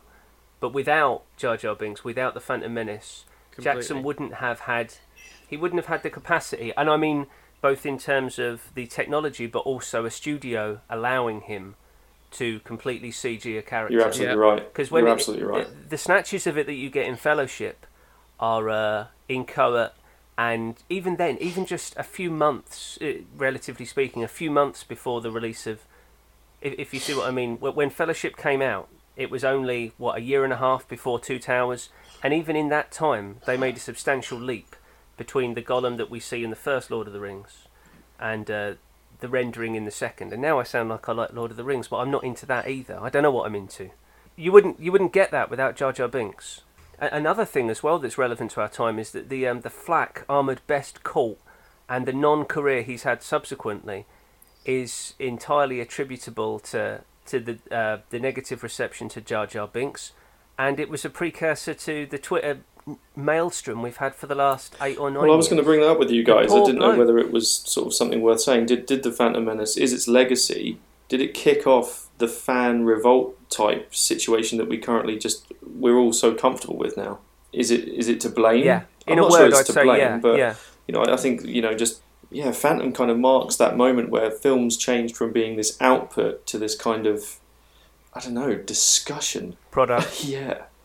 Yeah, Pro- yeah, But like a product with a warranty, with like a product with a guarantee. Like it, it feels now that you're being sold a movie that has like a, a one year I like it guarantee. Mm. I'm just like, mm-hmm. Yeah, yeah, That's a good way yeah. putting it. it's like imagine going to the Tate Modern and just loving everything because it had that kind of guarantee. You know, art isn't like that. Some things just revolt you. Yeah. We all need to have a much more sensible discussion about film and what it's for. It's there to elicit an emotional response of a kind, not necessarily tickle all of my fan itches. You know, it's uh, Yeah, it's frustrating. It is not a, art. Art and even popular cinema cannot be a box checking exercise. What's uh, anathema to me? It means they don't like it. What's anathema to me is uh, th- the current vogue for uh, art being released, or even on the point of release, and um, fans first fans demanding that it be something that they want it to be, but also that it then gets changed. And I don't just necessarily mean that Farrago with the Sonic the Hedgehog trailer, but a situation in which um, I, I, I heard, I read an article very recently about um, problems within f- uh, fan responses to young adult novels. And before these books are even released, the, au- the authors are coming out and saying, I understand that I may have touched on some sensibilities, I'm learning, I'm understanding, your input's important. No, no, no. But th- this isn't, they're not your patrons. No. Their input, is, they are the consumers. You are the creator. You don't ask them Yeah. how to create. You do it. If they don't like it, they don't yeah, buy it. it's not it. a pub. You don't you I don't know, change the this- taps. Yeah, this this relationship is perverse, and I think uh, uh, I think Phantom Menace, to the best of my understanding, was the first time that people bought tickets for a movie just to see Phantom Menace as the trailer. Yeah. Yeah, Uh, yeah. Luke, you probably remember what was it? Big Daddy. It was Waterboy in the Waterboy? States, yeah. Ah, close. Waterboy, yeah. So that was the first time that happened. As, as far as I remember, it was the first time, possibly since Jedi, but the, the, really the first time ever that people went to midnight screenings dressed as the characters, dressed as Darth Maul to see the film that you haven't, he's barely in, and you haven't seen the film, but people are still dressing as Darth Maul, and they're probably going with the feathers from the Iain McCaig renderings Yeah. rather than what's actually in the movie. Um, that all, I think that all started with Phantom Menace. It was internet backlash in its infancy as well. Um, in a, I, I was, it probably Phantom Menace is responsible for the 21st century. It gave us the 21st century. Yeah, yeah, yeah. yeah. In a certain sense, yeah. I mean, I think you know all of that as well, especially the treatment that Jake Lloyd received Yeah, from the he's fans. I mean, he had he had forty-year-old men with you know full vitriol, just telling them this nine-year-old boy that he had ruined their life. Hmm. and, uh, and this wasn't on the internet. This was in person at conventions. Uh, the Just a- phrase the phrase was coined as well. George Lucas raped my childhood, right? That yeah, the- exactly. Yeah. And um, it, you know, the Phantom Menace marks that. You know, I don't know. The, the loss of innocence is is its discovery, isn't it? And I think with Star Wars and the Phantom Menace, in closing, really, although we got this very innocent and naive, childish film that we we really enjoyed, it did represent Star Wars's loss of innocence and the birth of the hate. It's never really fully recovered from that from that at all. I don't think it's the film's fault. I think it's the fan base and um, and our expectant kind of attitudes these days that we just don't take things for what they are. We we sort of demand that they obey our command rather. That's not much of a legacy though, is it? It's a bit of a dismal legacy to leave it with. I don't know. I think uh, you can always take it two ways with Phantom. Yeah, I'm I'm interested to see what happens again this December. I hope we don't have a, a load more shouty shouty, punchy punchy, fighty fighty. You know. That's the, the bizarre, perverse thing about fandom is that for some people, uh, fandom is not about support. I've got a season ticket at Fulham. I'm a generally chill bloke there these days. There are people that shout and are upset for 80 minutes of a match that we win 2 0. Yeah. And you think that they, they're still supporters, they're still giving money to the club, that's their club.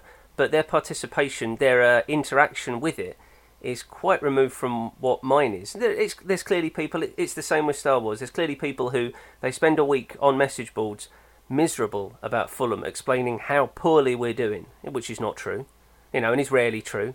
And it's the same with Star Wars. It, it, uh, the the fan interaction isn't. I don't want mindless support, un, mindless uncritical support, but it's yeah, it's exactly as you've said. I love Star Wars. Well, I love twenty percent of the entire thing. the, the rest I can't stand. Oh, hold on. Wow. If that uh, apply that to a dinner, you'd send it back and vomit. I mean,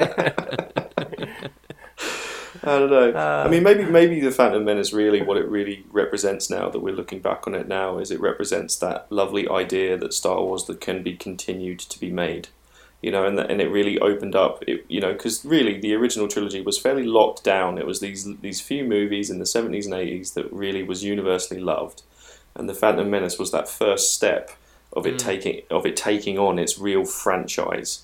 And, Yeah. re- and for for a brief moment, it represented the future of Star Wars, which was they're going to be making these things forever.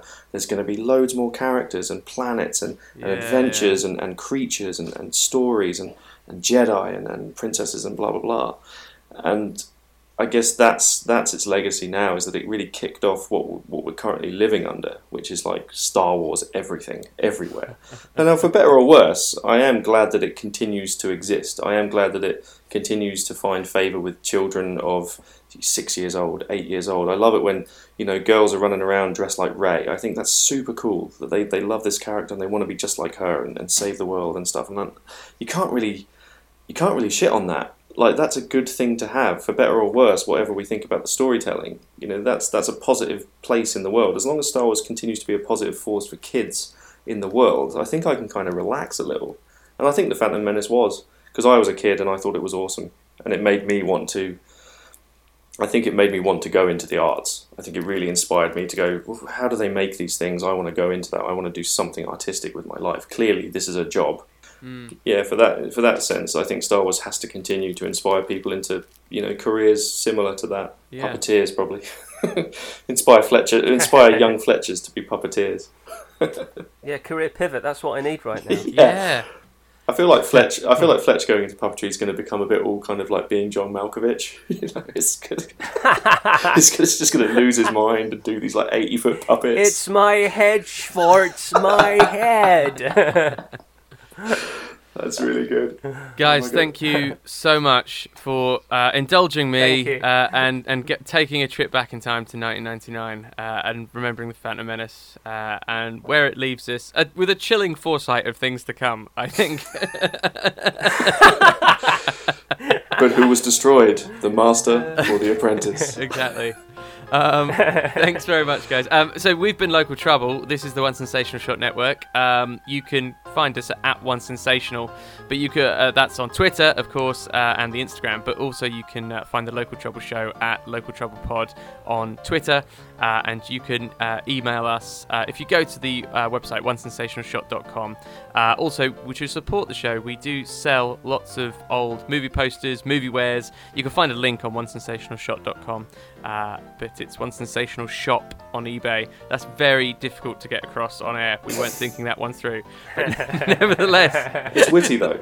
You know. do get in touch. Um, and of, of course, without any shadow of a doubt, we want to hear what you guys think about the Phantom Menace. So do let us know on the Twitters, on the social medias, on the Facebooks, uh, on the website. It'd be good to hear from you.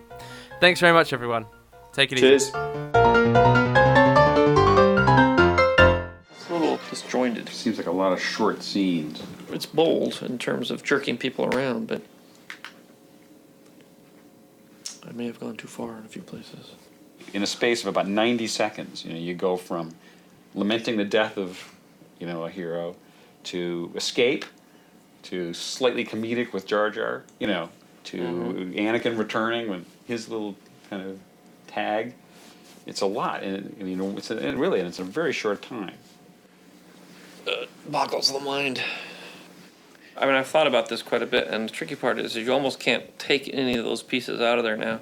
No, Because I- each one kind of Yeah, it takes takes you- you to the next explains the place, and you next thing. can't you can't jump No, because I you don't, love know, it. I you don't know love where you are. You think about the very first Star Wars, sitting in there. Yeah. No, I know. And It's- you starts open, I- and you don't know what the hell. I do a particular kind of movie of which this is consistent, but it is a very hard movie to follow, and at the same time, I've done it a little more extremely than I've ever done in the past. It's stylistically designed to be that way, and you can't undo that, but we can diminish the effects of it. We can slow it down a little bit so that if it's intense for us, Yeah, we don't know what. I'm. you know, a regular person's going to go nuts. We'll start cracking again tomorrow.